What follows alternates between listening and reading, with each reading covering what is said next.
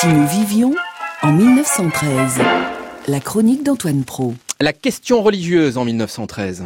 J'ai tenté de vous raconter hier, chers auditeurs, la guerre que les radicaux avaient menée une dizaine d'années avant 1913 contre les congrégations catholiques. En 1913, elles couvaient encore et les catholiques s'estimaient persécutés.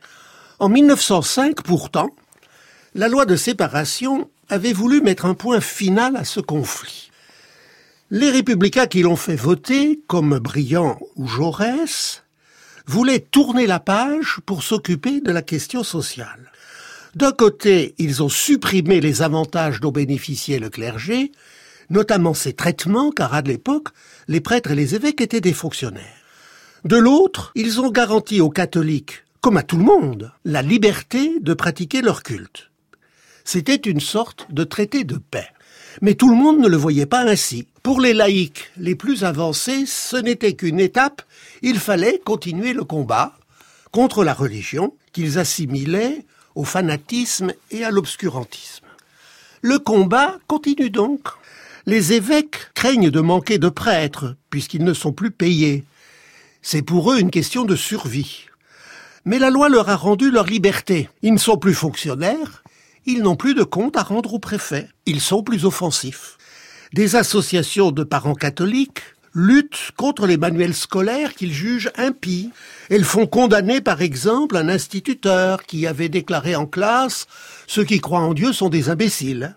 De leur côté, eh ben, les instituteurs leur rendent l'appareil. Ils poursuivent des évêques pour diffamation, après des déclarations contre l'école sans Dieu.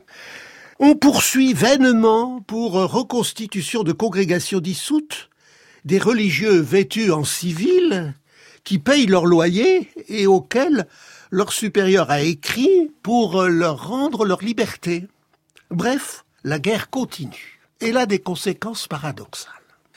La loi de 1905 avait donné la propriété des églises à des associations paroissiales. Mais les évêques avaient refusé de les constituer parce qu'elles n'étaient pas diocésaines et qu'ils n'en étaient pas les chefs. On avait donc donné la propriété des églises aux communes. Or certains maires, les plus laïcs, refusent de les entretenir.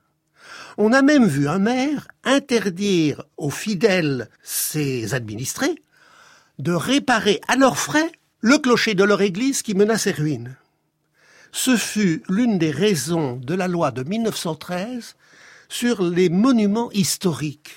L'État accorda au patrimoine architectural la protection qu'il refusait aux lieux de culte.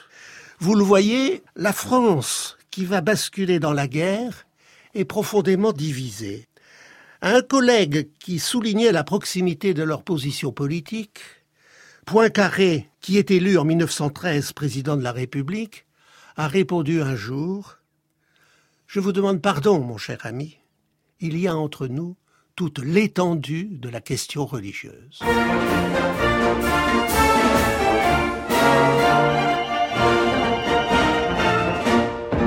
Antoine Pro qui préside le conseil scientifique de la mission du centenaire de la Première Guerre mondiale dont France Inter est partenaire demain.